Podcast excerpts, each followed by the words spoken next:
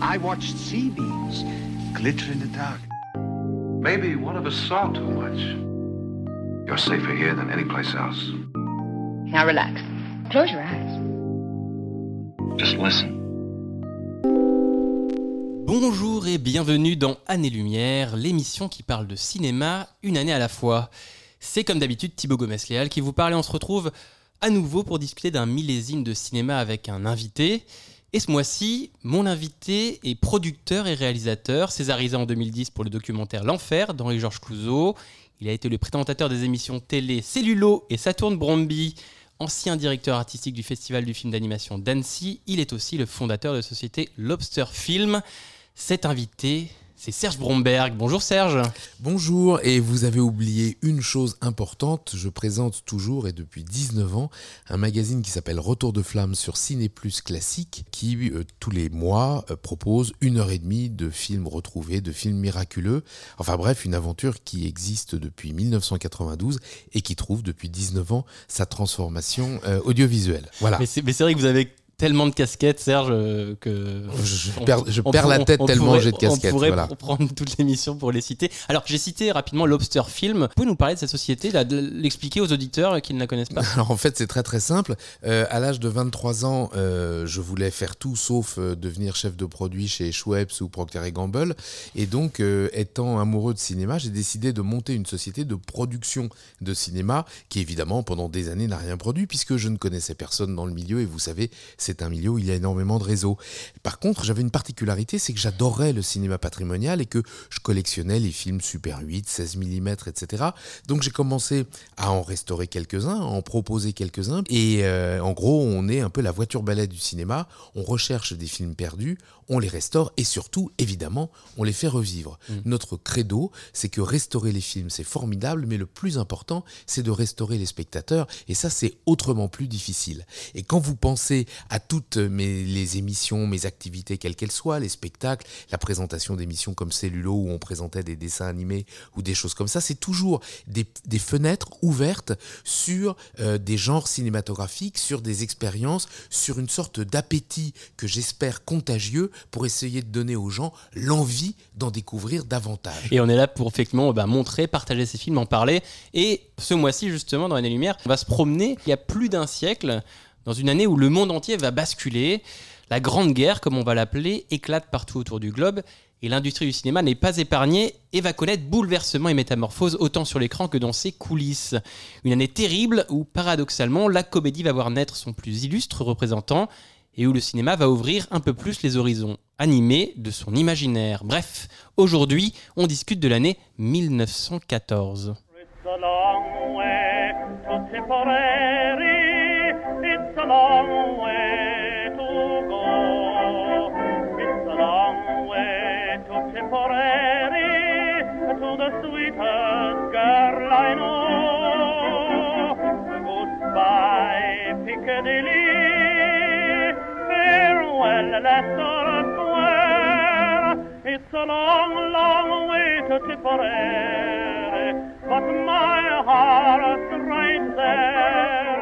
It's a long way to Tipperary. On écoutait ça en 1914. Alors pourquoi avoir euh, choisi cette année-là, 1914, Serge? Parce que j'explique aux auditeurs, effectivement, à chaque fois que je propose à l'invité de choisir l'année dont on va parler. Alors pourquoi 1914 Pourquoi cette période? Alors pour plein de raisons, évidemment, c'est l'année de Chaplin, c'est le début de Chaplin, on en reparlera. Bien sûr. C'est euh, une année de mutation, c'est les premiers longs métrages, c'est la confirmation de l'installation des salles de cinéma en, en dur, hein, des vrais euh, palaces de cinéma. C'est aussi évidemment l'arrêt brutal euh, de l'industrie en France Mm. euh, pour, et en Europe d'ailleurs pour des raisons de guerre. Donc une année charnière part, véritablement. Une, une vraie, une vraie année charnière où véritablement tout bascule. Et j'aurais même tendance à dire qu'on on y reviendra peut-être plus tard, mais autant le cinéma est une aventure européenne euh, dans la partie créative, dans la partie domination du monde, autant 1914 est l'année où s'amorce cette incroyable bascule où, euh, où les Américains vont se mettre à être les, pratiquement les seuls à Ouais, on va en produire. parler. ouais. Et puis, euh, puis on va aller vers le soleil. Donc quelque part, euh, c'est, c'est- voilà, on en reparlera tout à l'heure. Vaste année, effectivement. Et alors, moi, j'aime bien, j'aime me rappeler, effectivement, que, que là, en 1914, tous les films dont on va parler, tous les gens dont on va parler, étaient plus proches de Napoléon que de nous. Ah, c'est vrai, vu Euh, comme ça. Et ça, c'est phénoménal quand on s'en rend compte. On se rend compte qu'effectivement, ils étaient plus proches de Napoléon que de 2022. Bref, 1914, c'est l'année, on en a parlé bien sûr, de l'assassinat de l'archiduc François Ferdinand à Sarajevo, un événement qui va mettre le feu aux poudres et déclencher le début de la Première Guerre mondiale. C'est l'année, dans cette guerre, de la bataille de la Marne et de ces fameux taxis, de l'élection du pape Benoît XV et de l'inauguration du canal de Panama. Dans un registre plus léger, c'est aussi celle de l'apparition des premiers feux de signalisation électrique à Cleveland et de l'invention du foxtrot. Mais 1914, c'est aussi et surtout du cinéma et on est là pour ça. Cette année-là, le public curieux court en salle voir The Million Dollar Mystery, un film à épisode, plus gros succès en Amérique, notamment parce qu'il promet 10 000 dollars aux spectateurs qui proposera la meilleure des fins. Le public va aussi voir Fantomas contre Fantomas du français Louis Feuillade. Et se découvre enfin de nouvelles stars comme la géniale Mary Pickford ou ce drôle de personnage, un vagabond rigolo qui fait sale comble à chacune de ses aventures et qui est incarné par un jeune anglais, son nom Charlie Chaplin. Mais en 14, si les sketchs sont à la fête, un autre type de cinéma anime les foules. Celui-ci ne dure plus quelques minutes mais des heures entières et ne se regarde pas dans de petites salles mais dans de grands théâtres. Un changement de dimension venu d'Italie, pays producteur cette année-là d'un péplum historique qui va être au cœur de notre premier thème et qui s'appelle Cabiria.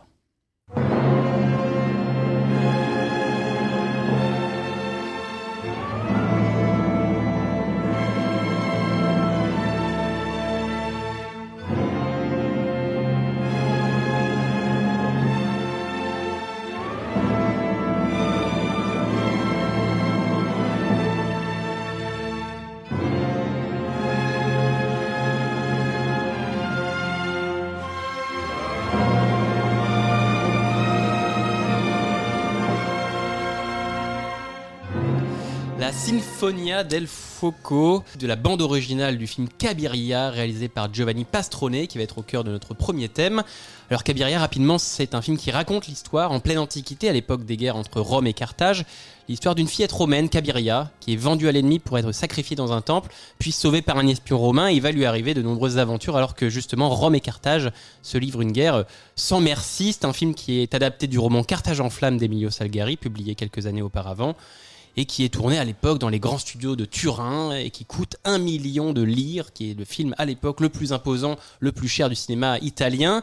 Justement, euh, Serge, vous vous souvenez de votre première vision de Cabiria, vous euh, de, de, de, de Oui, cet je m'en souviens parce que Cabiria c'est- c'était une version courte, euh, une copie nitrate probablement de ressortie des années euh, fin des années 30. Donc Mm. il y avait déjà cette musique sonore. Je rappelle qu'en 1914, le cinéma est muet. Oui. Donc il y a eu des compositions musicales mais qui n'ont pas été jouées bien souvent sur le film. C'est assez amusant. Cabiria date de 14. Mm. Euh, le film va ressortir en Europe en 28-29 avec le système de son qui est un système sur disque. Mm. Mais les disques aujourd'hui sont perdus. Enfin en tout cas presque tous. Donc, euh, on peut encore avoir une petite idée de ce qu'était la ressortie de, de- de la fin des années 20. Et puis après, dans les années 30, il y a eu une version beaucoup plus courte, avec cette fois une musique enregistrée. Et donc, ça devient presque un film muet, mais présenté de manière sonore. C'est cette version-là que j'ai vue. Et évidemment, elle se concentre autour des, des scènes où les décors sont les plus spectaculaires, Ouais. etc. Donc, à l'évidence, il s'agit de montrer la supériorité du cinéma italien. Il s'agit de dire qu'on a dépensé beaucoup d'argent. Franchement, ils l'ont pas dépensé en vain parce que c'est tout à fait euh, impressionnant. C'est magnifique. En même temps, l'année suivante, euh, ou plutôt deux ans après, quand vous allez voir le film de Griffiths, Intolérance, euh, tourné aux États-Unis, il l'a fait encore plus Oui. gros. Donc c'est le- la course au délire euh, est, est- est lancée avec une petite particularité, c'est qu'aujourd'hui, on peut faire à peu près n'importe quoi avec les effets numériques, mais à l'époque, pour montrer un- une statue qui fait 30 mètres de haut, bah, le seul moyen, c'est de construire la statue en 30 mètres de haut, ou alors de prendre une petite statue de 30 cm et la mettre très près de la caméra pour faire croire qu'elle fait 30 mètres. Mais euh, voilà, et c'est des jeux de, de, de, de, de fumée, de, de- les, les, comment dire, les figurants ne coûtent rien, donc euh, c'est Oui, c'est des centaines de figurants, c'est des- centaines de c'est des milliers décors, euh, de, de- un- délire quoi. Ouais. Et on peut même s'imaginer, moi je pense toujours quand je vois ces images-là, au, au réalisateur qui devait être là en disant allez-y, on tourne. Mais à l'époque, il n'y avait pas d'amplification sonore. Ah ouais. Donc comment les gens l'entendaient, sachant que le mec, même en beuglant comme un malade. Il a devant lui euh, 3000 personnes qui forcément faisaient du bruit, Mm. avec euh, envoyez les, les, les, les, fumigènes, envoyez les explosifs, envoyez les machins. Et, et au moment où il dit tourner, bah, c'est clair que personne l'entend, quoi. Oui, parce que le film s'ouvre sur l'éruption du, du, du Vésuve et, et du coup il y a un temple qui explose, Voilà, qui tombe. on, on va Donc, commencer euh, par l'explosion d'un temple, on verra après. Ouais, voilà, et Ah bon, après, euh, ouais. Voilà, il y a plein d'effets quand même qui ont été des effets d'optique qui ont été imaginés Mm. à l'époque. Et puis il y a une chose aussi, c'est que le, le spectateur en 1914 n'a vu des films que depuis moins de 20 ans. Et donc, du, puisque le cinéma a été inventé, je vous le rappelle, le 28 décembre 1895, donc presque en 1896. Et en fait, le, le public est encore très crédule. Quand Mm. on lui montre une petite maquette d'un petit bateau truc et qu'on l'a fait couler au fond de l'eau, il il suffit Oui. d'un petit peu de fumigène, de machin de truc, et puis Il est pas euh, éduqué encore à pas l'image exactement. Donc euh, on voit bien que Cabiria est un film en ce sens encore primitif. Il y a quelques effets de mouvement de caméra et de choses comme ça. Oui. Mais enfin, globalement, on est quand même inscrit à l'intérieur d'une grammaire cinématographique Mm. plus proche des années 10 que celle des années 20. Bien sûr. Et alors justement, euh, là on en a parlé, c'est un événement. Ah c'est un événement par tout ce qu'on a cité là à l'intérieur du film, mais c'est aussi un événement pour un autre aspect, euh, parce qu'il notamment c'est un film qui dure 3 heures. Effectivement, en 1914, c'est la première année où le long métrage commence à exister. Oui. Avant, une séance de cinéma, c'est une succession de courts métrages qui durent. L'unité, effectivement, comme vous le dites, c'est la bobine. Une bobine, c'est à peu près 10 minutes. Et en gros, vous avez euh, une féerie, euh, un drame, euh, un petit film d'actualité reconstitué. euh, les gens co- voir plusieurs comique. films. Donc on vient, on rentre dans une séance de cinéma pour voir plusieurs films qui en général sont sur des registres totalement différents. Il y a quelques séances où c'est des films de voyage uniquement ou des films à trucs uniquement, Mm. mais en général les, les forains et les gens qui passent des films à l'époque euh, ont tendance à vouloir tout mélanger pour pouvoir ramasser le plus grand public possible. Mm. Euh, à partir de 1912, le premier long métrage américain s'appelle From the Manger to the Cross de Sidney Olcott, mais euh, la réalité c'est qu'il y a déjà des, des rallongements de, de, de, de- de- de films. Par exemple, La Passion de notre Seigneur Jésus-Christ qui date de 1907 Mm. de Zeka dure environ 1h10. En 1914, Maurice André Maître va produire une nouvelle vie du Christ qui va durer plus d'une heure et demie, qui, qui n'aura que très peu de succès puisque la guerre va éclater juste derrière. Et d'ailleurs, Maurice André Maître mourra euh, au front. Mais c'est pour vous dire que le, le- on, on sent la naissance du, de- du nouveau format du cinéma avec la- le grand film. Et le grand film, ça veut dire qu'il va pouvoir y avoir un générique. Pour la première fois, Oui. on va pouvoir mettre le nom des gens au début du film, un film de Pastrone ou un film avec Marie Pickford. Et ça c'est une un révolution, ça du Donc ça, coup. c'est une, vraie révolution parce de- que voilà. c'est c'est même tout le système commercial qui va changer. Euh, lorsque on parle de Chaplin, euh, qui commence donc en 1914, Chaplin, le nom n'existe pas. Mm. Ce qui existe, c'est The Tramp. Les gens veulent voir le vagabond. Il y a plein de gens qui se déguisent en vagabond, mais non, ils veulent voir The Tramp. Et ils n'apprendront que c'est Chaplin qu'en 1915, au moment où, euh, autour de Chaplin, des hommes d'affaires, et notamment son frère, vont avoir l'idée de dire, mais il faut, il faut marketer Chaplin. Chaplin est un produit au même titre que ses propres Mm. films. C'est le début du merchandising, etc. Donc on voit bien que 1914-1915, c'est la fin d'une période de flibustier du cinéma où n'importe qui pouvait faire quelques courts-métrages et essayer de les vendre. On paye euh, euh, pour voir une heure de film et puis c'est tout. Ouais. Là maintenant, on paye pour aller voir Cabiria. On paye pas pour aller 12 voir du film, Voilà. on paye pour aller voir Cabiria. L'événement Cabiria, c'est 12 bobines, c'est euh, à peu près 3 heures, 2h50 et quelques. Et, et en plus, c'est, je l'ai cité un peu en introduction, euh, on, euh, on sort du, du- on va dire, du théâtre forain euh, des, des premiers temps du cinéma, même de l'année 1910. Et Cabiria est au-delà de sa, de sa durée, de, son, de, son, de sa dimension, est montré aussi dans des théâtres en dur, vous l'avez dit. Il ne peut être montré Voilà. que dans des théâtres Voilà. en dur. Je veux dire, on, le- on peut pas dans une dans un truc de fête foraine demander aux passants d'attendre deux heures ou deux bah heures et demie avant la prochaine Ouais. séance. Donc quelque part, c'est en fait le, le- ça scelle euh, par le, le- fait et par l'histoire euh, l'idée que le cinéma a changé. Et, euh, et c'est quelque chose de vraiment totalement euh, majeur et déterminant. Pendant, euh, en 1914 euh, et après, pendant les quatre années de guerre, les gens vont continuer à aller voir des films de cinéma, ils vont aller voir des films un petit peu plus longs, les courts-métrages ont pratiquement disparu. Ils servent de faire valoir. Il y en a de moins en moins. Mm. Les films de Chaplin, d'ailleurs, n'arriveront en Europe qu'en 1916-1917. hein. Avant, on ne le, on ne le connaît pas. sûr. Les films ne, vo- ne voyagent pas. Comment pourraient-ils voyager? Et, euh, et donc, quelque part, euh, je dirais que c'est Cabiria, c'est le, le- le début avorté de quelque chose qui va s'imposer derrière. Mais de la même manière que vous évoquiez tout à l'heure Fantomas contre Fantomas ou euh, le Million Dollar Mystery, euh, le côté série que l'on connaît, connaît aujourd'hui avec Netflix est un autre format qui n'a rien à voir avec le cinéma, mais qui s'impose déjà à l'époque. Je vois Les Exploits d'Hélène, qui en français s'appelle Les Mystères de New York, qui est sorti en 1915 euh, en Europe.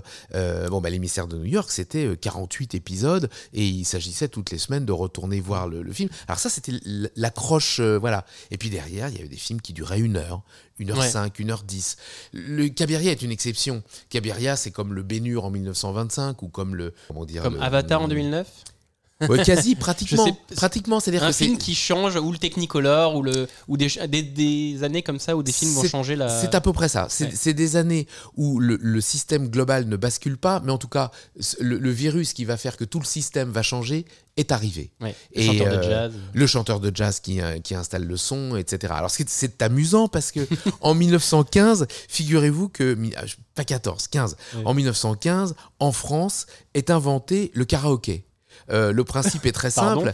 Euh, oui, oui, oui, c'était un monsieur qui s'appelait Gélordier, qui avait une petite salle qui était juste en face du Rex, euh, qui a été longtemps le, le- le cinéma des boulevards où il y avait la Cinémathèque française, une petite salle. Et dans cette salle, les gens venaient et regardaient un des films courts qui étaient des films avec des, des- des- des chansons patriotiques. Et donc, sur le film, on voyait l'image de ce qui était raconté dans les paroles. Et derrière l'écran, il y avait caché un chanteur qui, à chaque séance, chantait en synchronisme avec les images. Et après, c'était allez, reprenez en chœur. Et les gens reprenaient en chœur le, le truc. Oui, le, le- le karaoké dont on pense que c'est né avec les, les, les DVD et les trucs, non. Pas du tout, C'est 1900, pas les du années 1910. en gros, tout a été inventé euh, dans les, en- presque dans les, entre 1900 et 1920. C'est vrai que cette période-là, justement, c'est une année où le, où le cinéma euh, ben, ch- cherche son format, cherche sa forme. C'est une, une sorte de matière malléable qui, qui évolue avec les, les idées. Les, gens testent des choses et le, et le public, euh, on en a parlé, euh, se, se crée une sorte d'éducation aussi à l'image et au format. Ah, on va rester une heure, ah, on va rester deux heures. On peut rester deux heures dans une salle à regarder la même histoire, c'est possible. Ouais, c'est clair. Et, Mais Je ne euh, sais pas si Cabiria aura été euh, une- une- un succès commercial ou pas. Parce que le format est tellement euh, Mm. euh, innovant euh, et le coût du film a été tellement énorme que j'imagine que les chiffres d'entrée ont dû être importants. Mais la guerre est arrivée. Euh, Cabiria a un Mm. petit peu vécu et, euh, et à la fin de la guerre, Cabiria est, comme je le disais, un tout petit peu démodé dans sa, dans sa facture. Quand on voit ce que, euh, ce que tourne euh, Griffiths euh, aux États-Unis, pas forcément d'ailleurs Intolérance, qui est aussi un film assez primitif dans sa facture, mais dans les années 20, euh, ça y est, quoi, c'est parti, on, on- on est sur autre chose. Pour compléter ce qu'on a dit, le, le Cabiria, vu qu'il est montré dans des, dans des théâtres en dur, hein, en général c'est des, des beaux théâtres avec des moulures, il y a moins cet esprit forain, la place est plus chère. Et Bien donc entendu. du coup, effectivement, euh, euh, un film n'a pas mais la même rentabilité. mais est l'orchestre est plus cher aussi. Donc ouais. quelque part, euh, c'est très non mais c'est- très compliqué. C'est le, le cinéma apprend à marcher. Mais voilà, donc c'est c'est, ça ça fait partie de ces de ces films événements qui marquent euh, un basculement, mais le basculement va mettre beaucoup de temps à s'effectuer. Justement, je parle de Cabiria. L'année précédente, en 1913, les Italiens produisent un autre film euh, du même euh, du même acabit, Covadis, qui est euh, qui a cette même proposition, un film long, épique, pareil présenté dans les dans les théâtres. C'est quand même étonnant cette cette ambition italienne, cette cette ouais de, de, une innovation européenne de changer la forme, de changer le cinéma. À votre avis, ça vient d'où cette le fait qu'en Italie, il y ait un mouvement comme ça de on va faire un cinéma plus grand, plus ambitieux. Honnêtement, je crois que c'est euh, des, des situations de structuration du marché. Mm. Euh, il y avait plein de petits producteurs, les Ambrosio, les Chines, euh, etc. Et Torino Film, évidemment. Euh, et il s'agissait de prendre le lead et de le, le- voilà. Donc c'est vraiment des, des choix, des investissements en termes d'image. C'est aussi l'envie de conquérir le monde et d'inventer des nouvelles formes. Je, je crois que c'est en fait, c'est le moment où euh, la grammaire cinématographique est la plus fertile. Hmm. Donc, quelque part, les gens vont partir dans toutes les directions. On sent bien qu'il y a un terrain de, de création à cet endroit-là. Et malheureusement, l'Europe va être coupée dans, sa, dans, dans son élan. Et, euh, et le cinéma qui viendra après bah, sera un cinéma euh, après la guerre. En Europe, sera un cinéma un petit peu plus intimiste parce que malheureusement, nous n'aurons pas d'autres grandes possibilités. Il faudra attendre le milieu des années 20 pour que la France retrouve sa munificence, que les grands studios euh, se réinstallent euh, avec beaucoup d'argent, beaucoup de, de superproductions, les Albatros, les ciné-romans et tous ces trucs-là. Enfin, c'était tout à fait passionnant. Mais enfin, 1914, voilà, on en, vous me posiez la question. Oui. Il y a exactement une demi-heure. Pourquoi 1914 Eh bien, parce que c'est là que ça se passe. C'est une bonne réponse. Alors, vous l'avez dit, en 1914, juste avant la guerre, les grands pays de l'industrie cinématographique, euh, c'est la France, c'est l'Italie, c'est la Grande-Bretagne. Les États-Unis sont évidemment Ah, Il y, là. sont il y a- il y a beaucoup- il y a beaucoup de films au Danemark et Au en Norvège. en Europe, Et, euh, véritablement. Voilà. Les États-Unis sont là, mais ils sont encore dans un rôle. Alors, ils sont présents, mais ils sont encore dans un rôle d'outsider, véritablement. Ouais. Ils sont encore dans un rôle d'outsider. Et la Première Guerre mondiale, qui, qui débute donc euh, à l'été 1914, va venir bouleverser, va, venir bouleverser tout ça. Euh, à votre avis, les, les États-Unis doivent-ils leur hégémonie euh, actuelle sur le cinéma mondial, ou en tout cas occidental, à ce basculement Non, de la Première pense- Guerre mondiale alors, je ne pense pas. Je pense que le basculement pour, de l'hégémonie pour les États-Unis, c'est la deuxième guerre mondiale. C'est le plan. Marshall. Euh, Ah. C'est euh, après la deuxième guerre, l'industrie française est complètement à plat et les États-Unis vont aider euh, évidemment les pays à se reconstruire, mais en échange, les pays vont ouvrir la voie à tous ces films qui ont été produits pendant six ans aux États-Unis, mais qu'on n'a pas pu distribuer. Je veux dire, Casablanca sort en France en 1945 ou 46 et, et tous les grands films Oui, euh, Disney- sont à l'avenant, tous les, Pinocchio, les Disney qui Pinocchio, les machins, les trucs. après, ouais. Voilà, donc, et là, tout d'un coup, en, évidemment, l'industrie française ne fait pas le poids. Enfin, euh, quand vous combattez. Ah, pour contre- vous, c'est vraiment la Seconde Guerre mondiale plus que la Première. à l'imaginaire euh, Ah américain et de, de- l'arrivée de Hollywood, oui, oui, c'est ça. soft power. euh, ouais, ouais. Le soft power, de toute façon, en 1918, euh, il n'y a pas encore Hollywood. Hollywood, Mm. ça n'existe pas. Plutôt, ça commence à exister. Bah, justement, Mais- c'était le follow-up de ma question, c'est que justement dans cette année 1900, dans- entre- pendant la Première Guerre mondiale, à l'époque où l'Europe, on va dire, est un peu gelée par ce conflit euh, mondial, euh, ça laisse peut-être la place aux États-Unis, euh, à Hollywood en tout cas, de commencer à poser des bases, parce qu'on a, euh, on a quand même la- le début de la fondation des grands studios américains, on a Paramount qui se fonde dans ces années-là, on a Universal qui, pareil, Ouais, Columbia Pictures, qui rien. arrive un peu dans ces années-là. Est-ce qu'ils n'ont pas pris de l'avance à ce moment-là Alors non, ils n'ont pas pris de l'avance. En fait, toutes ces sociétés étaient plus ou moins nées sur la côte est. Il faut savoir que Mm. au début du siècle, en Amérique, l'industrie cinématographique est essentiellement centrée autour de Fort Lee, qui est juste à côté de New York, où il y a plein de studios, il y a toutes ces boîtes, Dans les celui de- Universal, les Nestor, les machins, les trucs. La Et Lady, d'ailleurs. voilà, et euh, un petit peu dans le sud, euh, vers la, la Floride, parce qu'il y a du soleil, et donc euh, quand il neige à New York, on peut tourner ailleurs. Donc les premiers studios sont tournés là, et en- sont, sont construits là. Et en fait, bah, évidemment, à mesure que la civilisation s'installe sur la côte ouest, on se rend compte que d'abord la terre y est très peu chère. Globalement, il y a que des orangerais, hein, enfin même pas. Et donc le terrain n'y coûte rien et que euh, y a du soleil 360 jours par an. Donc il y a les premiers aventuriers qui commencent à y aller, puis les deuxièmes, puis les troisièmes. Et à l'arrivée, Hollywood va devenir le centre du cinéma et euh, Fort Lee va disparaître au, à la fin des années 10. Il faut dire aussi qu'il y a eu un incendie très important euh, en 1914 d'ailleurs. C'est, je crois Mm. que c'est Éclair qui avait brûlé, donc il y avait eu beaucoup de, ça avait été très très désastreux. Et puis, euh, puis bon voilà, les choses se structurent. Ce qui est amusant, c'est que le monde du cinéma américain est quand même composé globalement de banquiers qui contrôlent les studios qui sont à New York et de saltimbanques qui tournent les films qui sont euh, sur la côte C'est ouest. pas pareil maintenant. C'est plus exactement pareil c'est maintenant. Exactement. Donc euh, voilà, mais c'est vrai que pendant la guerre, cette bascule s'accentue et on sent bien que au moment où on sort de la Première Guerre mondiale, euh, à l'évidence, c'est Hollywood qui produit des films maintenant ou, ou qui va les produire. C'est là où il y a la place de monter des grands studios, de faire des décors en dur, en extérieur. Euh, et, euh, et voilà, c'est tellement plus simple. Donc tout le monde va y aller. Oui, ça, ça aurait pas changé. La première guerre mondiale a, a eu un impact, mais pas tellement que ça. Et, et ce qui, s'est passé, ce serait de toute façon passé. euh, Oui, oui, c'est absolument évident. mondial, Vous savez, c'est rigolo parce que Charlie Chaplin tournait à, à- pour le compte euh, essentiellement à Los Angeles en 1914. Et en 1915, on lui propose un job pour une boîte qui s'appelle SNA, qui est située à Chicago. Donc il va à Chicago, euh, début 1915, donc en janvier.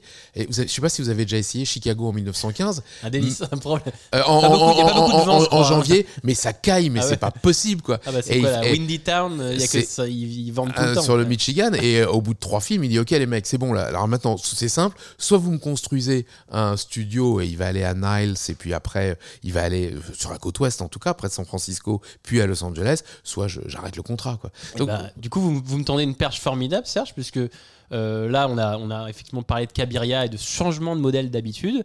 Euh, justement, euh, on Charlie va, on Chaplin. va parler moustache On va parler moustache, chapeau, chapeau melon et, et vagabond, puisque le second thème de notre émission euh, sur 1914 est justement autour de Charlie Chaplin. C'est parti.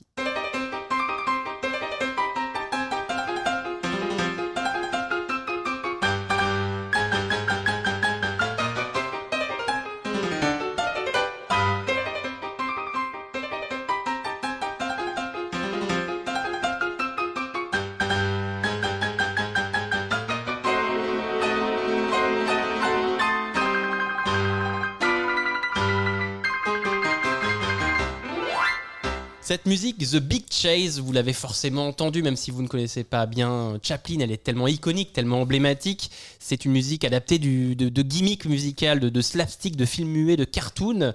Euh, D'ailleurs, vous, Serge, vous l'avez joué un peu cette musique, mais vous avez l'habitude de jouer de la musique en même temps que des films sont Bah, projetés en ça salle. fait peine 30 ans que je fais ça, oui. C'est-à-dire peine. qu'en improvisation sur des films muets, et euh, effectivement, quand on est sur des séquences. Alors, c'est vrai que les Max Sennett, qui était le producteur qu'on appelait le roi du rire, Mm. euh, King of Comedy, euh, quand il a monté son studio en 1912-1913, euh, c'était à Ellendale, c'était près de, près de Los Angeles. Le principe, c'était on déguise des gens en- en- dans des trucs grotesques, on les fait se courir les uns derrière les autres, on met une peau de banane, il y en a un qui tombe et on n'en parle plus. Il y a même une histoire assez drôle, vous savez, les Keystone Cops, c'est-à-dire les flics de, de, de, de Max Sennett. En fait, pourquoi il avait fait des flics? C'est qu'on se demande, mais c'est vrai, pourquoi finalement? Bah, Il a fait les flics parce que le- les, les hum, policiers de New York avaient euh, changé d'uniforme. Et du coup, les uniformes réformés, qui n'étaient plus conformes, étaient à vendre euh, au kilo. et du coup, euh, achetés. Max Sennett allait, allait acheter les, les uniformes et il a fait les Keystone Cops. Qui sont l'opportuniste. Qui sont euh, l'opportunisme total, mais c'est le Far West. Bah oui. Donc euh, voilà. Et, euh, Et du coup, vous, quand vous, jouez, quand vous jouez au piano, vous improvisez véritablement. Ah, totalement. euh, vous voyez ce qu'il y a sur scène et là, hop. Je suis le premier spectateur des films, c'est-à-dire que je, je regarde les films. J'ai un petit peu l'habitude, donc euh, 10 secondes avant que le mec se prenne une tarte à la crème, je sais qu'il va se prendre une Ouais. tarte à la crème. Donc musicalement, je peux préparer le moment de boum, au moment où il va se prendre la tarte à la crème. Ça, c'est des histoires d'habitude, mais oui, oui, oui, j'adore ça. Et, et c'est assez étonnant parce que quand on joue du piano sur un film muet, on est transporté dans le temps.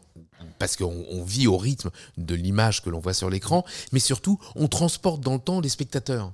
C'est-à-dire qu'il n'y a personne, derrière- quand, après avoir vu un film comme ça, qui vient me voir en disant Mais quand même, cette musique, elle est plus très à la mode. Ben, Il n'y avait pas besoin d'être à la mode, puisque vous avez passé 20 minutes ou une heure en 1915. Donc pour vous, elle est exactement. Et, et, et ça marche très bien. Et toutes les expériences qui ont été faites de mettre de la musique de rock, de machin, de trucs sur des films des années 10, à ce sentiment d'exogénéité qui fait que ça fonctionne pas. Je dis pas que c'est pas inintéressant. Ouais. C'est- vraiment très, très intéressant. Mais grosso modo, c'est des expériences musicales créatives. Mais en réalité, ce n'est pas les films. Les films, ils sont faits pour être comme ça. Et, euh, et, Pas autrement. Et, et ben, le pianiste, il est, il, est entraîné folklore, par le ça participe- film. Il est entraîné par le film. Voilà. Bien sûr. Alors vous avez parlé de Max Sennett, qui est un réalisateur euh, fameux de, de ces années-là, et notamment, vous l'avez dit, de la société Keystone, qui est donc un studio hollywoodien fondé en 1912. Et Max Sennett, c'est le, le studio, en tout cas, c'est le roi du, de la slapstick comédie euh, en 1914. Et en 1914, ce studio-là de la Keystone accueille un jeune comédien qui va tout changer et qui s'appelle Charlie Chaplin. Et justement, en 14, Chaplin va exploser et va devenir en quelques mois un vrai phénomène aux États-Unis, notamment avec son incarnation de- du vagabond, The Tramp, vous l'avez dit. Alors, le premier film de Chaplin euh, sort en février 1914, il s'appelle Pour gagner sa vie. Et c'est à l'époque, Chaplin n'est pas encore, n'incarne pas encore Charlot, le vagabond. Il l'incarnera seulement euh, dans le second film qui s'appelle Charlot est content de lui, qui sort euh, quelques semaines euh, plus tard. Pour résumer, pour mettre un petit peu de contexte, Chaplin en 14, c'est 35 films. 36. des, des, des cours, des un peu plus longs. On a parlé de, de bobines à l'époque, donc c'est des, parfois c'est 10 minutes, Des parfois c'est demi-bobines, des demi-bobines, des, des, des 6 minutes, ou parfois c'est même une heure. hein, le, le, Le c'est, euh, roman comique de Charlot et Lolotte. Voilà, donc c'est donc faut imaginer, hein, faut dire, qu'à l'époque les, les spectateurs ont un Chaplin toutes les nouvelles, toutes les semaines, ils ont un nouveau Chaplin euh, qui sort pratiquement, donc c'est assez impressionnant. Euh, avant de rentrer vraiment sur cette année 14 et sur Chaplin en particulier, euh, petit rappel, Chaplin c'est un Anglais qui est né à Londres en 1889, il est mort en Suisse en 1977, 88 ans plus tard. C'est un acteur, réalisateur, producteur, scénariste, compositeur également. Il a une carrière qui dépasse euh, 50 ans. Vous connaissez évidemment Chaplin, Les temps modernes, Le Kid, La rue vers l'or, etc. etc. Euh, mais là, on est sur 1914. Qui était Chaplin avant 1914 euh, Chaplin, c'était un gamin de la rue. euh, qui- sa mère euh, était de- de- devenue un petit peu folle et il vivait Mm. vraiment de, de- jouer du violon euh, et de mendicité dans les rues de, de Londres. Et son frère Sidney euh, travaillait dans une troupe de comédiens muets, euh, une- ce qu'on appelle le vaudeville, c'est-à-dire en gros c'était des petits numéros qui s'enchaînaient sur scène. Et, euh, et- il a demandé à, Fred Carnot, qui était le, patron de la troupe Carnot, des Silent Comedians, d'embaucher son frère parce que son frère, bah, il était en train de crever de faim. Et donc, euh, Sidney Chaplin fait venir chez Carnot Charlie Chaplin.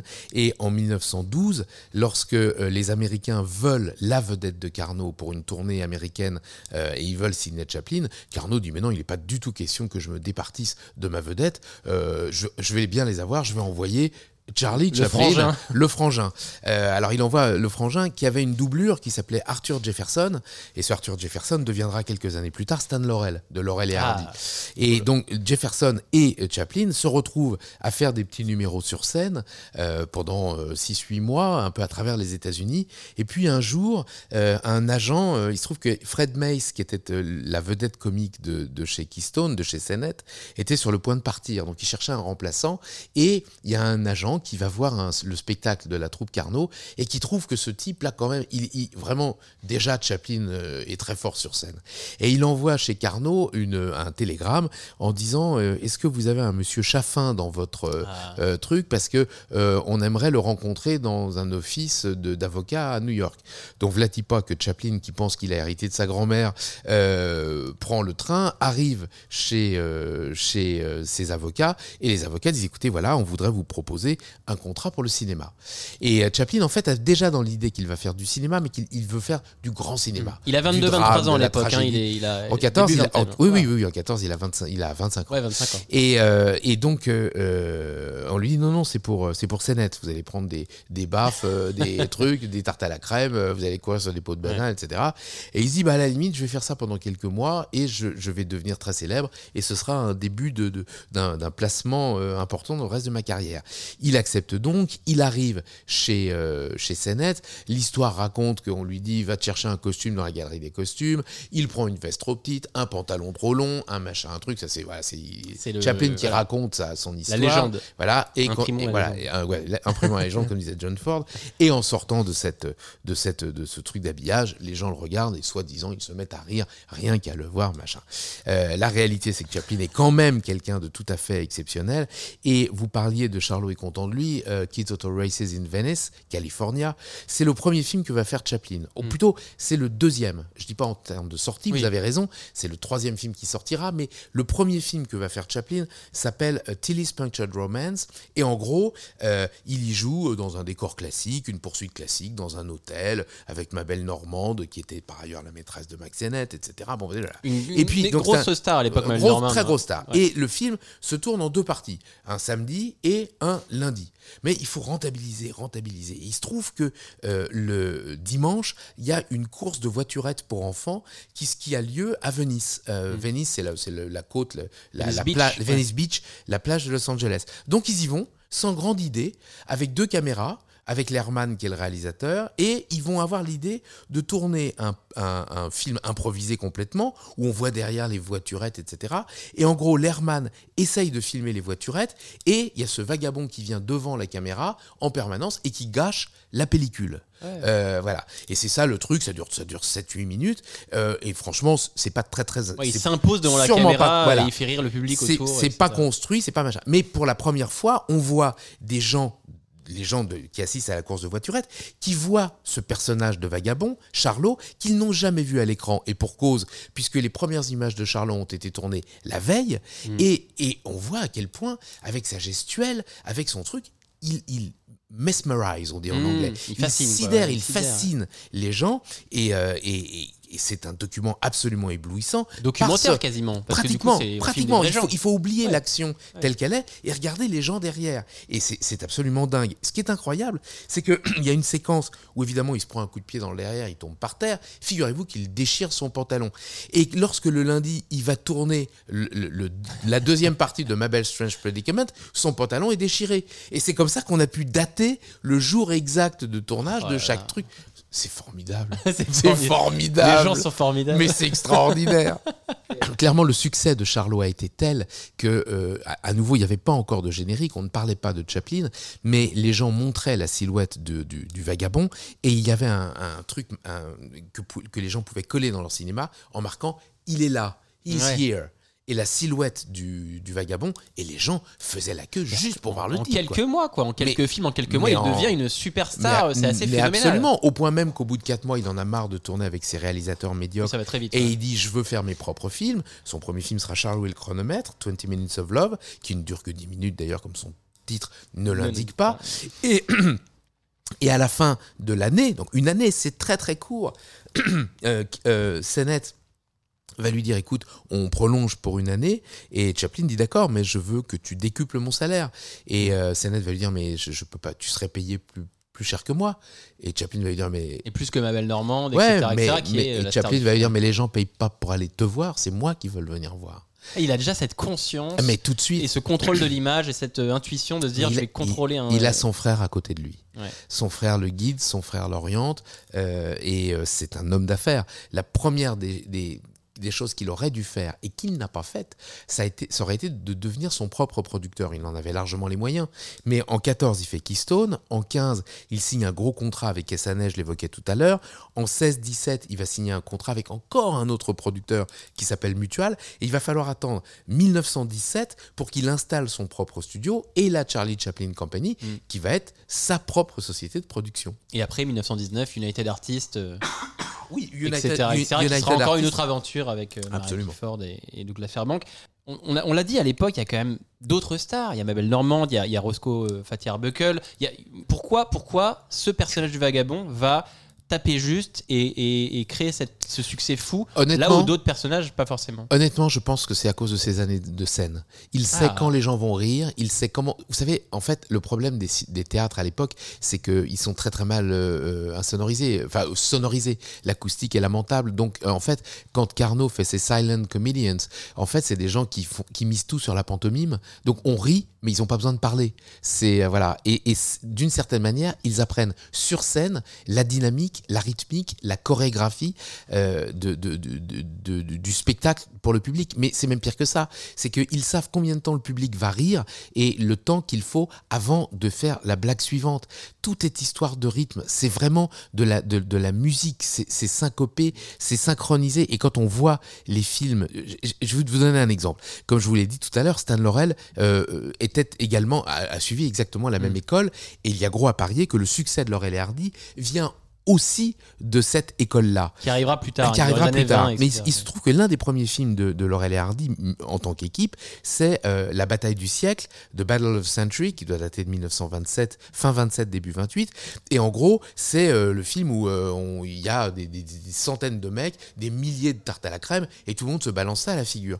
Et ce film était perdu, on, on- on l'a retrouvé il y a une dizaine d'années, et évidemment c'est un film légendaire, donc j'attendais de le voir, je le regarde, et j'ai été horriblement déçu. J'ai trouvé ça pas drôle du tout. Mais vraiment, c'était tragiquement pas drôle. Et pourtant, Dieu sait que j'en ai vu des comédies.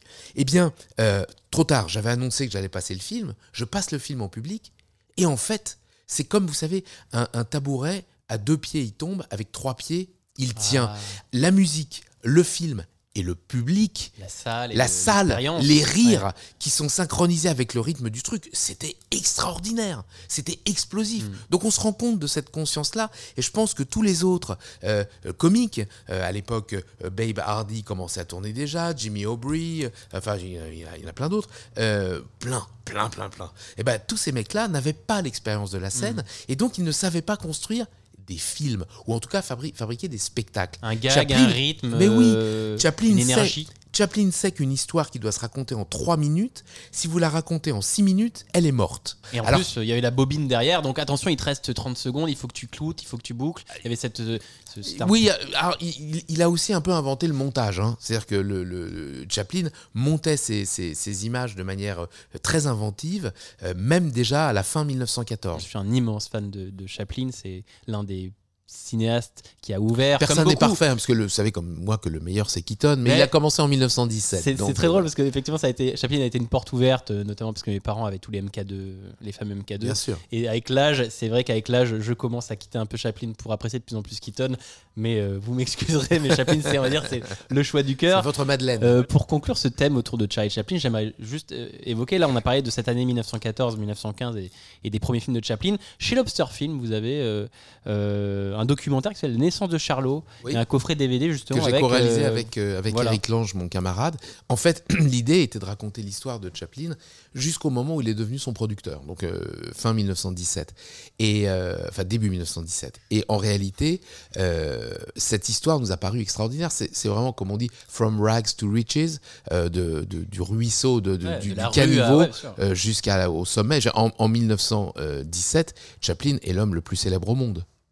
Et il y a de la marge. hein Alors que dix ans avant, il est dans les rues de... de il, il sait pas comment manger. Voilà, c'est vraiment une histoire absolument incroyable. C'est aussi ça l'American Dream peut-être. Il incarne aussi une certaine façon... Ah oui, alors il y, de- avait, il y, avait, la- il y avait le revers de la médaille qui était que Chaplin était toujours anglais et on disait mais pourquoi Chaplin ne vient pas se battre sur le front alors que les, les- les Américains entrent en guerre en 1917 et, euh, et Chaplin est accusé d'être un jaune, euh, un lâche, euh, truc, alors qu'en fait il envoie énormément d'argent en Europe, il fait des bond rallies où il essaye de Avec où il Fairbanks lève et des Pickford mi- ouais, et- voilà où il lève des milliards pour que euh, bah, pour financer l'effort de guerre. Il fait même un film qui s'appelle The Bond, qui est absolument délirant euh, autour de ça et très inventif.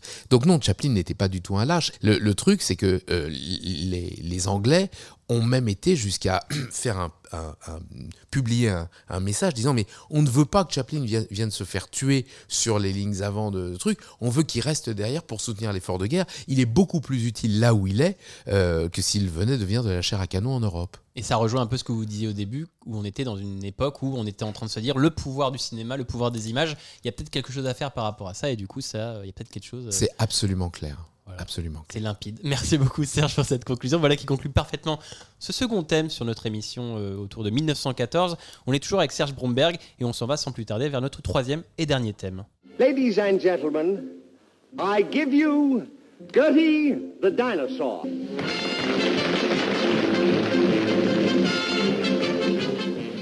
I will speak to Gertie, and she will do everything that I ask her to. Come on, Gertie. Come on out and take a pretty bow. That's a good girl. Now come on up front here.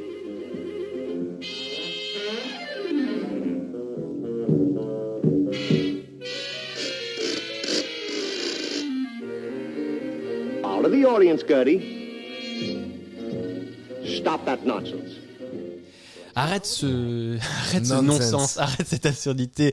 Cet extrait sonore que vous venez d'entendre, c'est euh, un extrait qui vient de Disney Présente Gertie, qui est un programme éducationnel de Walt Disney euh, dans les années 50, qui mettait en scène un spectacle de 1914 euh, qui présentait le film Gertie le dinosaure, qui va être au cœur de notre troisième thème. Alors Gertie le dinosaure, c'est un film d'une douzaine de minutes, sorti en février 1914, qui raconte l'histoire de l'illustrateur et cartooniste Winsor McKay, qui parie à ses amis, lors d'une visite au musée, euh, au Muséum américain d'histoire naturelle, qu'il peut faire revivre un dinosaure grâce à des dessins animés. Et on vous laisse découvrir s'il arrive à le faire.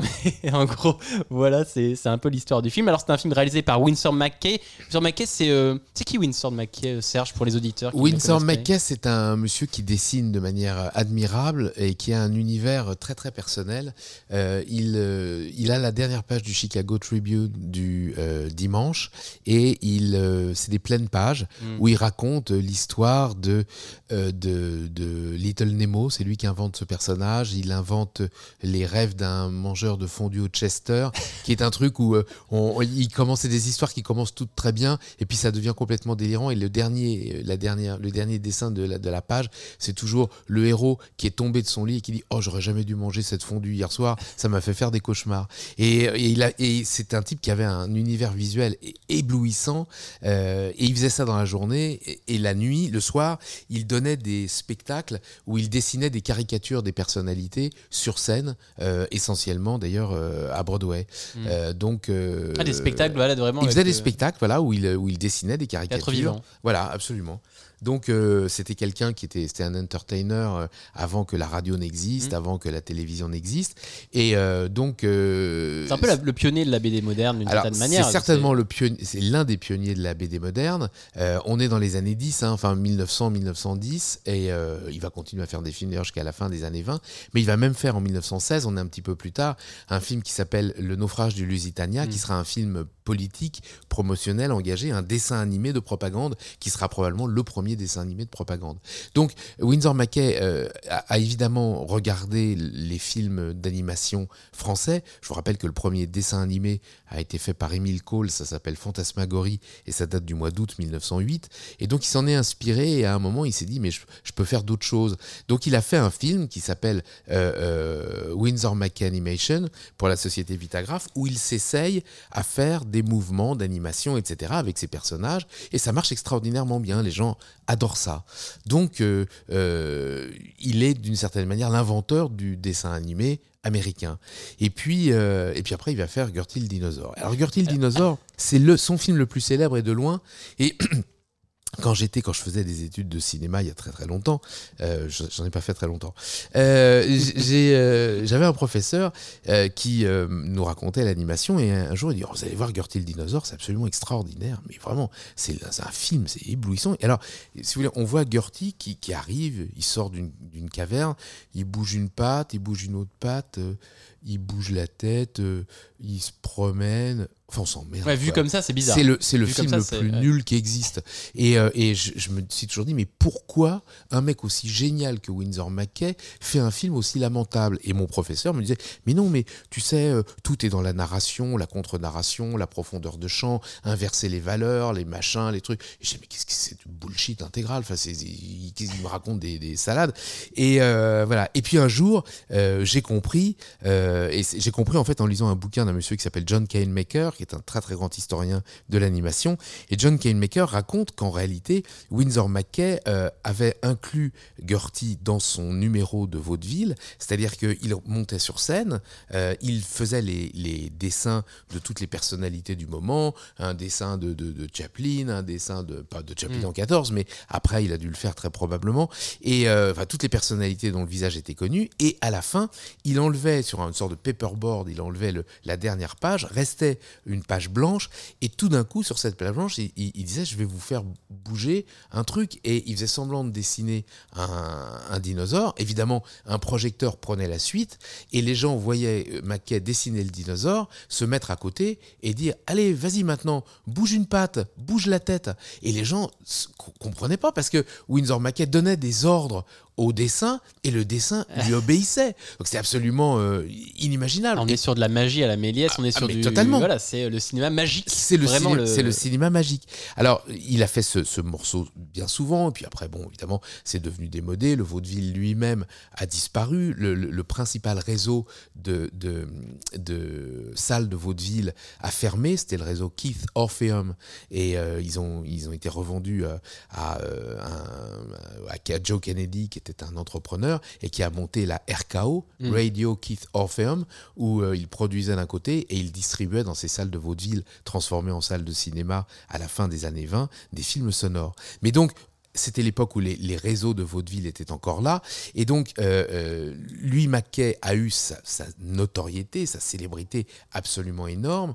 Et puis, le, quelque part, le souvenir a été perdu du morceau qu'il faisait, du numéro qu'il faisait. Et euh, c'est en fouillant dans les archives de Windsor Mackay qu'on a retrouvé son petit calepin où il y avait marqué euh, euh, tête, pied, citrouille. euh, Mm. truc. Citrouille, parce qu'à un moment, euh, il dit non, non, Gertie, t'es vraiment très méchant. Alors Gertie euh, commence à pleurer, et parce qu'en en plus, il a un fouet. Il dit non, Gertie, je- t'es Ouais. très méchant. je- Et alors Gertie se met à pleurer.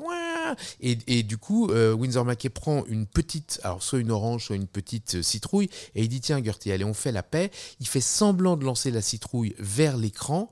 Et puis il cache la citrouille et il y a une citrouille dessinée qui rentre dans l'écran et Gertie et- attrape ouais. la citrouille. Vous voyez, le, le- le- ça c'est des choses qu'on, voilà. C'est formidable. Ah bah c'était Pixar avant l'heure quoi. Donc euh, moi j'adore, j'adore ça et c'est vrai que j'adore faire le, ce numéro-là parce que. euh, Oui, parce que vous le faites, ah, je, effectivement. ah, je suis la personne au monde qui l'a le plus fait. Voilà, dans, le, Voilà. dans Retour de Flamme et dans vos spectacles, vous, vous, vous, vous projetez Gertie vous prenez la place de Winsor Mackay où vous faites cette interaction avec Gertie euh, à Absolument, l'écran. absolument, mais moi je suis un, un showman au, sen- au sens où j'aime beaucoup rire. Voilà. Et, euh, et du coup, euh, suivant ce qui s'est passé dans la salle, j'invente des trucs complètement baroques vis-à-vis de Gertie. Je sais comment Gertie va réagir, évidemment, puisque de toute façon, ça c'est fixe. Mais je construis autour de ça des trucs pas possibles. À un moment, je lui dis hey, T'as vu Gertie euh, Mon piano, c'était génial. Alors là, Gertie, il dit non. Je dis Quoi? Mais j'ai super bien joué. Non. Je dis, Ah bah oui, mais enfin, le public, est quand même, il était quand même content. Oui. Mais c'est parce que le public, il est génial. Oui. à vous adapter Ah, l'interaction. Parce que je sais qu'il dit deux fois Ouais. non, une fois oui et une fois non. Donc euh, voilà, je, je- c'est- formidable. Donc à nouveau, tout ce qui reste du cinéma de cette période-là, c'est incroyablement vivant. On a un peu le sentiment que quand on regarde des films des années 40, 50, 60, on est enfermé dans la nostalgie, mais c'est un, un cinéma qui vit dans son propre univers. Ouais. Alors que le cinéma muet euh, et le cinéma de 1914 et de ces périodes-là, c'était un cinéma tellement inventif que c'était presque du spectacle vivant. Euh, on dit toujours, oui, il jouait de la musique, mais qu'est-ce qu'il jouait comme musique sur les films en 1914 Mais en fait, on s'en foutait. Vous savez pourquoi on jouait de la musique en 1914 Mais pour une raison unique, c'est qu'en fait, si quelqu'un disait, ouais, c'est nul le film, eh ben on l'aurait entendu et ça aurait été contagieux. Alors on mettait de la musique, comme ça, si quelqu'un est pas content ou qui se met à commencer à parler, les autres ne l'entendent pas. Oh là là, ils sont malins. Non, mais c'est, c'est- vous voyez, tout est logique. C'est, c'est le Far West. C'est, euh, faut que ça marche. Vrai que je me souviens de votre séance où, de, de, de Gertie, euh, c'était il y a quelques années au Forum des Images, où vous aviez, vous aviez dit regardez, euh, Winsor Mackay, euh, il avait, il voulait pas se tracasser à faire euh, Gertie qui se lève. Du coup, il a mis un, un- un oiseau qui passe dans le ciel et au Qui- même qui, moment, qui hop, passe en haut à gauche et et comme au ça, moment, en hop, bas à droite, il le- fait un petit truc fumée, foireux, et hop, bien sûr. fait un truc foireux. Mais c'est des trucs de magicien. Ouais, bien sûr. C'est des trucs- Mais c'est, il- en fait, il faut se rendre compte. Le cinéma en 1914, c'est pas le cinéma que vous connaissez Bah aujourd'hui. Quand vous allez au cinéma, il n'y a pas euh, d'air conditionné, il n'y a pas de gradin. Vous êtes sur des chaises, c'est à plat. Avec un peu de peau, la personne devant vous sera un monsieur. Mais si c'est une dame avec un grand chapeau, bah vous verrez rien, parce que les dames, elles ont un chapeau. Et puis, les gens, ils se lavent pas. Donc ça sent pas très bon. Et puis euh, il n'y a pas d'aération. Et puis il y a un autre problème, c'est que c'est un, les gens de la haute ne vont pas au cinéma. C'est un art pour, pour les pauvres. Donc quelque part, la plupart des gens qui viennent là, bah, ils ont des tiques, des poux, des trucs. C'est un, c'est un endroit où vraiment on attrape des cochonneries. Donc en fait, entre chaque séance, les exploitants euh, passent du désinfectant avec. Ils attendent que voilà. Ouais. Donc quand vous rentrez dans la salle, il fait tout chaud, il fait tout moite, vous avez une odeur de désinfectant qui vous saute à la, à la, à la figure. Enfin, c'est C'est un pas bonheur, ça. mais, voilà, mais ce n'est pas le cinéma d'aujourd'hui. Et c'est comme ça que, euh, que Charlie Chaplin a été montré. À l'époque où Charlie Chaplin est montré, ce n'est pas un, des films pour les enfants. C'est des films pour les adultes. Les adultes qui rêvent de donner des coups de pied au derrière des flics, mais ils n'ont pas le droit. Alors ils vont au cinéma pour voir Chaplin donner des coups de pied dans le derrière des flics. C'est- Vous voyez, c'est- c'est- on a toujours cette image que c'est un continuum, mais en fait, en 1914, le cinéma, c'est encore le cinéma d'avant-guerre. plus organique que ça. C'est Ouais, c'est encore, très c'est organique. encore autre chose. Alors, euh, Serge, vous avez Vous avez, je l'ai dit au tout début de l'émission, vous avez présenté euh, les émissions, enfin, les, les- oui, les, les émissions de télé Cellulo et Saturne, et Saturne Bromby qui présentaient des, Je faisais Des- deux heures et demie d'antenne sur France 5 tous les jours. voilà, des, courts métrages d'animation au, au- voilà, sur la scène La Cinquième. Euh, vous avez été directeur artistique du Festival d'animation d'Annecy de 99 à 2012. On l'a dit, vous avez animé les, des spectacles autour de, de, de- de projections, de Gertie, etc. etc. Euh, pourquoi cette fascination pour euh, le cinéma d'animation, Serge? C'est pas, je, je- je- je suis plutôt un omnivore cinématographique. Donc euh, euh, l'animation a été une opportunité, euh, Cellulo, puis le cinéma d'animation d'Annecy. Mais en fait, euh, je j'aime pas les spécialistes de ceci qui sont pas des spécialistes de cela. J'aime bien surtout écouter les gens qui sont des vrais spécialistes et qui vont me donner des pistes, qui vont. Moi, je, je- moi, je- mes goûts importent peu en fait. J'aime bien faire découvrir. Voilà, c'est surtout ça mon truc. Alors voilà, on a parlé du cinéma muet. mais j'ai fait bien d'autres choses, euh, d'autres univers cinématographiques en tout genre. J'ai parlé du cinéma militaire tout à l'heure, euh, mais je, voilà, je, fais 14 milliards d'autres choses et c'est tant mieux. Alors, pour revenir à Gertie le dinosaure et Winsome McKay, euh, on l'a dit, c'était un pionnier de la bande dessinée. On a, on a dit aussi que cette période 1914 et les années auparavant, on est vraiment dans le début du cinéma d'animation. On a Emile Cole, on a, Winsor McKay, on en a d'autres. Est-ce qu'on peut dire que McKay avec Gertie, et puis Gertie est l'un des premiers films à avoir ces, ces, ces images clés dans l'animation euh, qui vont être un procédé qui va être repris plus tard dans les, dans les films d'animation de, des autres studios, notamment Disney. Est-ce que vous, vous diriez que euh, McKay est l'inventeur du dessin animé moderne ou, Non, ou- non, non, les deux inventeurs du dessin animé moderne, c'est sans aucun doute euh, Bray qui a inventé le cello. Donc en fait, la possibilité de dessiner le décor et de dessiner les parties mouvantes de l'image uniquement. Alors des calques, Euh, des... calques, ouais. voilà, c'est en gros, c'est Ouais, bien si vous voulez, vous dessinez un décor et puis le personnage qui bouge devant, c'est des calques et vous n'avez que les parties qui Mm. bougent qui sont redessinées. Euh, donc ça, c'est Bray qui l'a inventé. Et euh, l'autre, c'est un petit peu plus tiré par les cheveux, euh, c'est les frères Fleischer qui vont inventer un truc qu'on appelle à l'époque la rotoscopie, c'est-à-dire qu'on photographie, enfin on filme quelqu'un qui bouge et après on va décalquer su- sur le papier, mais à partir de l'image d'une vraie personne. Donc ça donne vraiment un mouvement très fluide, c'est du dessin, mais en fait c'est du dessin qui représente un vrai mouvement, voilà. Et Blanche-Neige et les Sept Nains, euh, 1937 les, donc. 1937, les, les, les nains et tous les personnages sont dessinés comme dans du dessin animé moderne, sauf euh, sauf Blanche-Neige, qui, elle, est essentiellement rotoscopée. Hmm. D'où l'aspect étrange, vous avez l'impression qu'elle, c'est vraiment une, une femme de chair et de sang, alors que les autres, c'est des personnages de dessin animé. Vous dites, mais pourquoi? Eh bien, c'est à cause de ça. Voilà. Donc, euh, euh, c'est eux les, les- les vrais inventeurs de l'animation moderne. Après, dans les années 20, les, les studios se sont battus pour prendre le, le- le lead en matière d'animation. Ça a été Walter Land, ça a été Bray, ça a été les frères Fleischer, ça a été, ça a été plein, de, plein de, de gens comme ça. Et puis à l'arrivée, bah, comme toujours, il est, il est plus resté que Disney. Quoi. Et plein d'autres, et plein d'autres. Non, non, il est, il, est, il- est- il est resté Warner et ses Merry Melody, il est resté Harmonizing à la Metro Goldwyn Mayer, il est resté Paul Grimaud en Bien Sûr. Il est resté. Non, non, il y a, il y a eu. L'animation est un monde absolument éblouissant. Et qui est encore en pleine, plein de vigueur d'ailleurs. oh bah, il, il a jamais été aussi, euh, aussi merveilleux. Je, je dois avouer que j'ai quitté Annecy avec euh, un petit regret. Je trouvais qu'on tournait de plus en plus de films, mais qu'on réfléchissait de moins en moins à ce qu'on tournait. Enfin, voilà qui conclut euh, ce, ce thème autour de Gertie le dinosaure. hein. donc un, on le rappelle, c'est un film de 12 minutes euh, que vous pouvez retrouver, il me semble, sur, sur internet. En oui, mais vous est- pourrez pas l'avoir avec l'interaction. Et vous ne l'aurez pas. ne, le en regardez, dit. ne le regardez pas comme ça. Euh, Allez le voir, attendez en le voir sur scène. euh, voilà, si sur scène, si c'est on l'a dit, c'est, c'est, Ouais. de la scène, c'est la salle qui fait toute l'expérience complète. Euh, sinon, vous allez avoir la même expérience que Serge, c'est-à-dire le découvrir et dire mais c'est nul. Alors qu'en fait, c'est un film formidable. Merci Serge. Voilà qui conclut ce troisième et dernier thème de notre émission. Et comme d'habitude, avant de se quitter, on va faire un petit tour vers nos coups de cœur de l'année 1914. C'est parti.